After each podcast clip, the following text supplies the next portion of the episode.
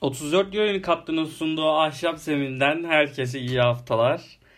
Bu hafta dediğimiz gibi bir rol değişikliğine gittik ve kimlik kontrolü yerine ahşap zeminde Ahmet Kadayıfçı sizlerle buluştu.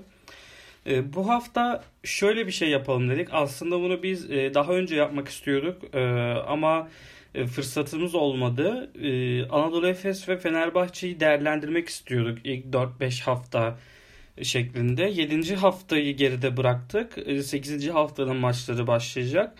E, dedik bir Fenerbahçe'yi genel konuşalım. E, tabii Fenerbahçe yeni beklentilerle, yeni kadroyla, yeni koçuyla girdi bu sezona. Bu beklentilerden bahsederken bu beklentilerin çok yüksek olduğunu söyleyemeyiz. Belirli beklentiler ve bunları ne yönde karşıladığını e, bahsetmeye çalışacağız.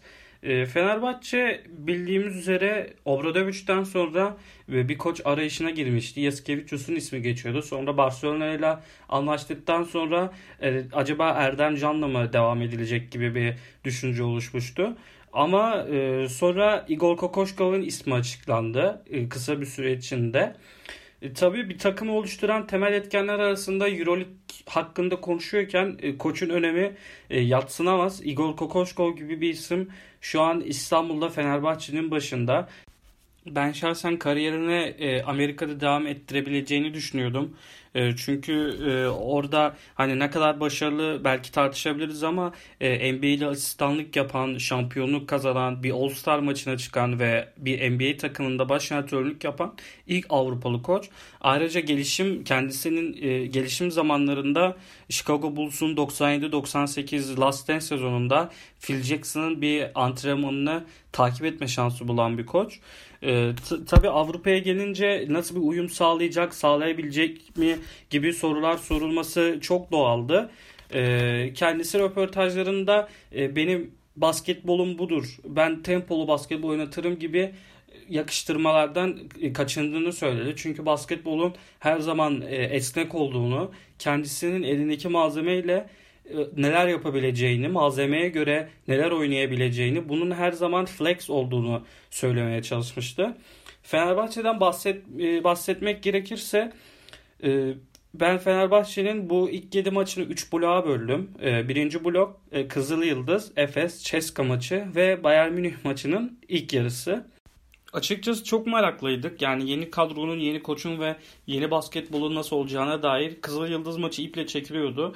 E, bu maçta gördük ki e, tempo anlamında bir beklentisi olmuştu taraftarların ki öyle de oldu. Fenerbahçe tempolu oynayan, e, kenardan şütörlerini getirip tehdit oluşturan, Nande De Colo önderliğinde Lorenzo Brown'un e, oyunu hızlan, hızlandırabileceği anlarda ne kadar tehlikeli olduğu, işte Bobby Dixon'ın yine kenardan gelerek mini, süre, mini sürelerde özellikle 3 sayı çizgisinden yaptığı katkılar, Ulonovas'ın e, çok şut kullanmamasına rağmen yine de fena yüzdeli atmaması, Danilo Bertel'in e, Fenerbahçe'nin hep ilk beşlerinde bu süreçte bulunduğu ama pek skor katkısı veremediği genelde e, bir iki kritik noktada hoş asistler yaptığını gördük. Savunmada zaman zaman adamını kaçırsa da e, yine yani ne iyi diyebileceğim ne kötü diyeceğim savunmasından dolayı. Ki ileriki noktalarda da bahsetmek istiyorum.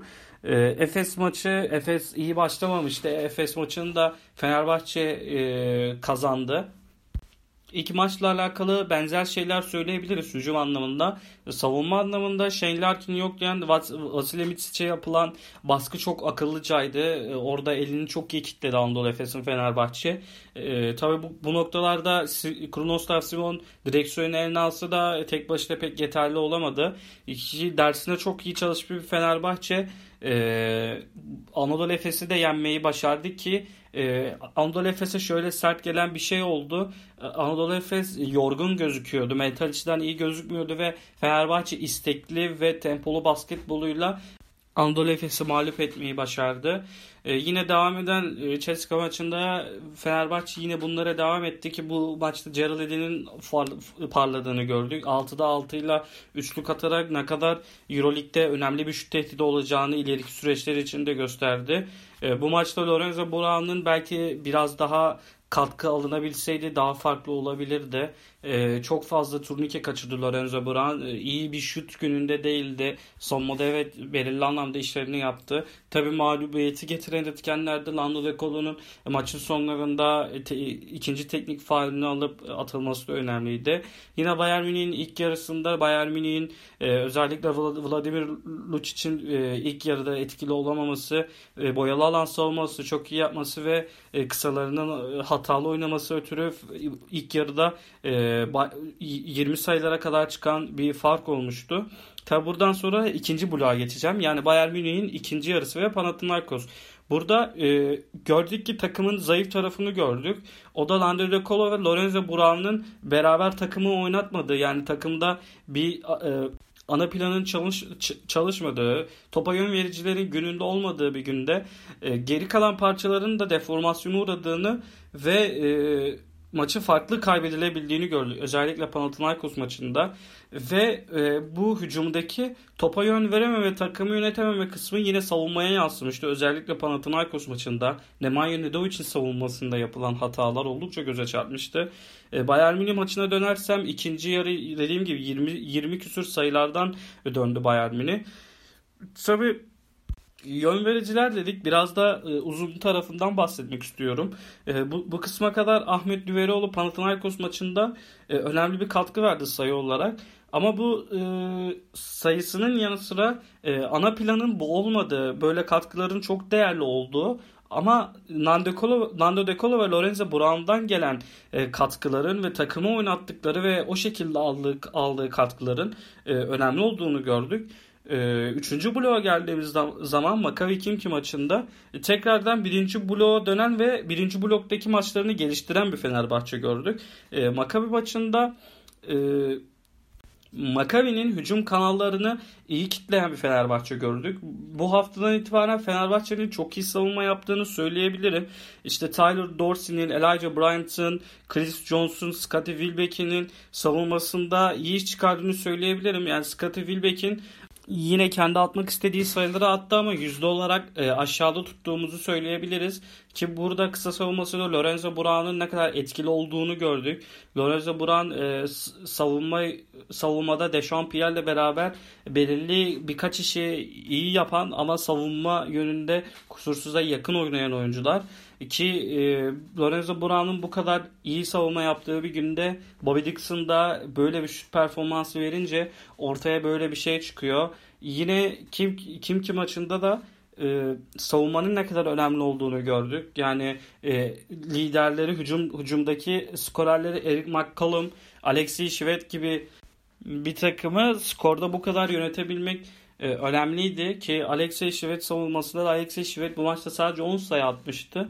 E, ki savunma anlamında Fenerbahçe'nin e, bu işleri ne kadar düzelttiğini söyleyebiliriz. E, ikinci yani ilk maçlara göre kıyasladığımız zaman Tabii bu savunmadan bahsediyorum. Bu savunmayı oluşturan ana faktör arasında yine Jan Veseli'nin Euroleague'deki e, elit uzun savunmacının arasında olmasının katkısı vardı.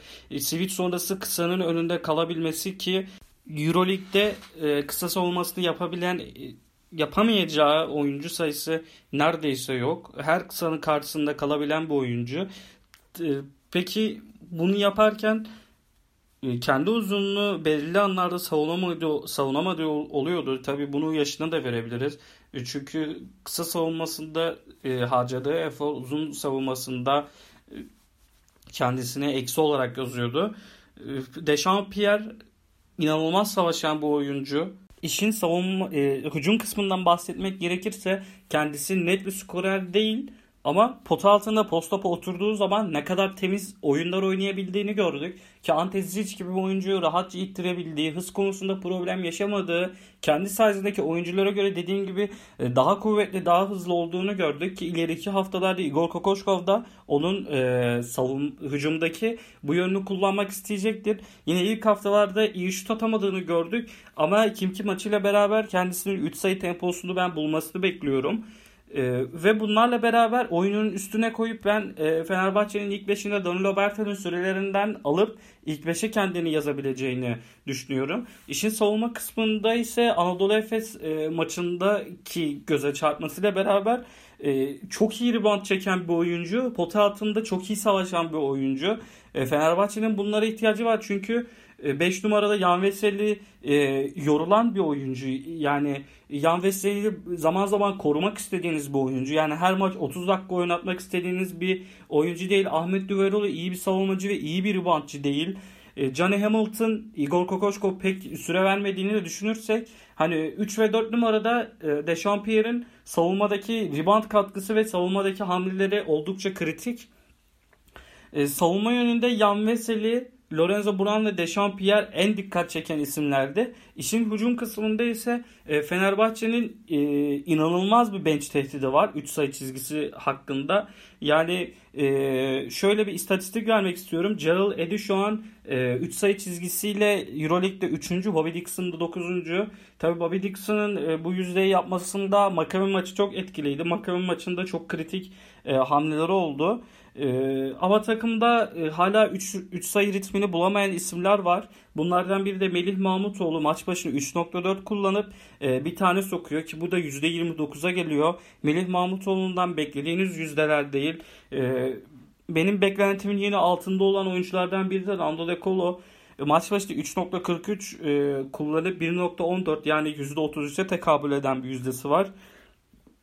E, bunları geliştirebileceğini düşünüyorum. Melih Mahmutoğlu ileriki haftalarda Dekolo ile beraber çok daha yüzdeli atacaktır. Lorenzo Buran %40'la atıyor. Gayet kabul edilebilir bir yüzde. Ulanovas ee, ilk maçında Kızıl Yıldız maçında maçı 3'lü 3 üçlük atarak başlamıştı. Ee, ama biz o maçtan sonra da şunu belirtmiştik. Ulanovas maç başı zaten sadece 3 tane üçlük atan bir oyuncu. Ki 7. haftaya geldik. Şöyle bir istatistik vermek istiyorum yine. Maç başında 2.57 üçlük kullanan bir oyuncu. Bunlarda da %38 isabet sağlamış. Bu da dediğim gibi e, beklene, beklene yani kabul edilebilir bir katkıydı. E, uzunlardan biraz konuşmak istiyorum tekrar.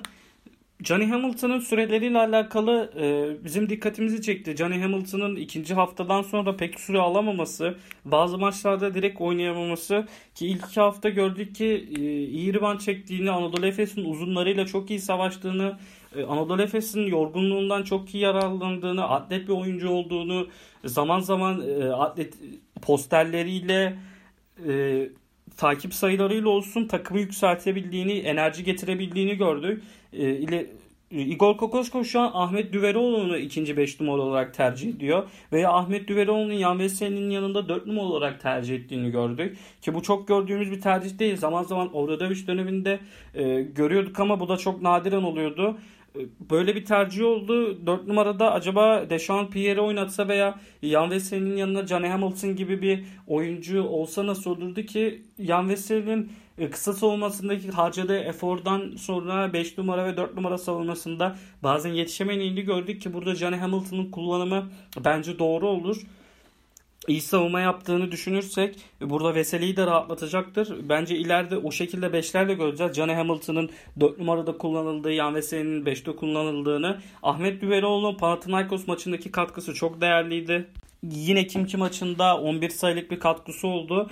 Ee, Ahmet Düveroğlu'nun bu katkısı önemli ama ben ana oyun planından bahsetmek istiyorum. Fenerbahçe'nin e, Lorenzo Brown ve Dekolo'yu ikisinin başrolde olduğu galibiyetlerin sayısının artması gerektiğini düşünüyorum.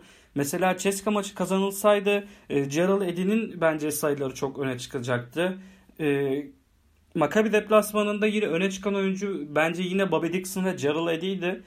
Jan Veseli'nin eğer Bayern Münih maçı kazanılsaydı o, onun katkıları çok önemliydi. Evet Nando, Nando De Colo çok iyi oynadı ama e, tekrar dönmek istiyorum. Bence Nando De Colo ve Lorenzo Brown'un liderliğinde e, oluşan çok önemli. Çünkü bu kenar katkılarınız bazen gelmeyebilir. Ahmet Düveroğlu her gün çift tanelere çıkamayabilir. Gerald Eddy her gün iyi şut atamayabilir. Bobby Dixon, Bobby Dixon'ın e, süreleri çok fazla olmamalı diye düşünüyorum.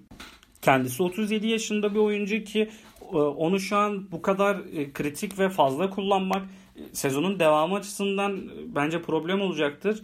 E, Nando Colo maalesef sakatlandı. Bir ay kadar sahalardan uzak kalacak. Bartel'in de sakat, sakatlanmıştı ama bu hafta takımla beraber çalışmalara başlamıştı ve Barcelona deplasmanında oynanacağı söylendi yavaş yavaş kapatmadan önce e, Leo Westerman'dan da bahsetmek istiyorum. Kendisi bir sakatlıktan döndü. E, şu an uyum sağlamakta ve kendini bulmakta biraz zorlanıyor. O da e, lig maçlarında değerlendirile değerlendirile e, Euro Lig'deki katkıları artacaktır ki Fenerbahçe'nin dediğimiz gibi topa yön veren oyuncuları e, kitlendiği zaman bir problem yaşıyor ve Leo Westerman yaratıcı oyuncu konumunda e, çok ona iyi bir iş düşüyor. Kendisini e, göstermek de isteyen bir oyuncu Leo Westerman. Çünkü geçen seneden beri e, kendisi sürelerinden memnun değildir. Büyük beklentilerle geldi. Euroleague'de Zalgiris Kaunas'la büyük işler imza attı. E, Leo Westerman'dan ben bir beklenti içerisindeyim. Westerman'ın da katkı verdiği bir Fenerbahçe oyun kurduğu bir Fenerbahçe çok tehlikeli hale gelir tekrar bahsetmek istiyorum. Fenerbahçe'nin e, hala bence Lorenzo Buran ve De Colo'nun önderliğinde onların yaratıcılığında e, kazandığı maçları izlemek istiyorum. Sezonun devamlı açısından bu çok önemli. Landekolo'yu bir ay izleyemeyeceğiz maalesef. Burada e, Lorenzo Buran'a büyük bir iş düşüyor. Bobby Dixon'a, Westerman'a bir iş düşüyor. Westerman burada nasıl süreler alacak, nasıl bir oyun geçirecek? Bunlar önemli. Yine guard pozisyonunda Melih Mahmutoğlu'na e, bir rol düşüyor. Melih Mahmutoğlu Fenerbahçe'deki ilk zamanlarından beri genelde şutuyla öne çıkan bir oyuncu. Pek topla penetre eden bir oyuncu değil ama bu sezon bunlara başladığını gördük ki hızıyla bunlara devam ederse bence başarılı olacaktır ki tepede oynanan ikili oyunlardan sonra Melih Mahmutoğlu'nun savunmada savunmanın böyle bir beklentisi olmadığı, olmadığı için hızını kullanarak potaya penetre ettiği pozisyonlarda skor üretebileceğini ve e, karşı takımın uzunlarını far problemine sokabileceğini söyleyebilirim. Ki kendisine o boşluğu yaratabilecek bir oyuncu. Çünkü topla hızlı bir oyuncu. E, bu, bu sezonun bu kısmına kadar olan maçlarda bunları gördük. Belki e, pek dikkat çekmemiştir ama Melih Mahmutoğlu'ndan da e, böyle bir beklentim var. E, tabii bu bek- beklenti hani aşırı değil hani Lorenzo Brown gibi hani topu sürsün bir anda hızlansın veya Jordan Lloyd gibi hani bir bir anda Brandon Davis'ı posterlesin demiyorum. E, sadece o boş turnikelere bulan, bu, bulmakta pek zorlanmayacağını düşünüyorum. E, Ahşap Zemin'in bu haftasında Ahmet Zahit Özdemir ile bir rol değişikliğine gittik. Bence çok da iyi oldu. Ben e, bir takım konuşmak istiyordum. İler, ileriki zamanlarda biz ilk işe başlarken bunun gerçekleşebileceğini konuşmuştuk zaten Zahit'le. Fenerbahçe'yi konuşmak çok keyifliydi. Ee, ahşap zeminden bu haftalık bu kadar. Hattımızda kalmaya devam edin. Sizi tekrardan Ahmet Zahit Özdemir'i uğurluyorum. Hoşçakalın, iyi haftalar.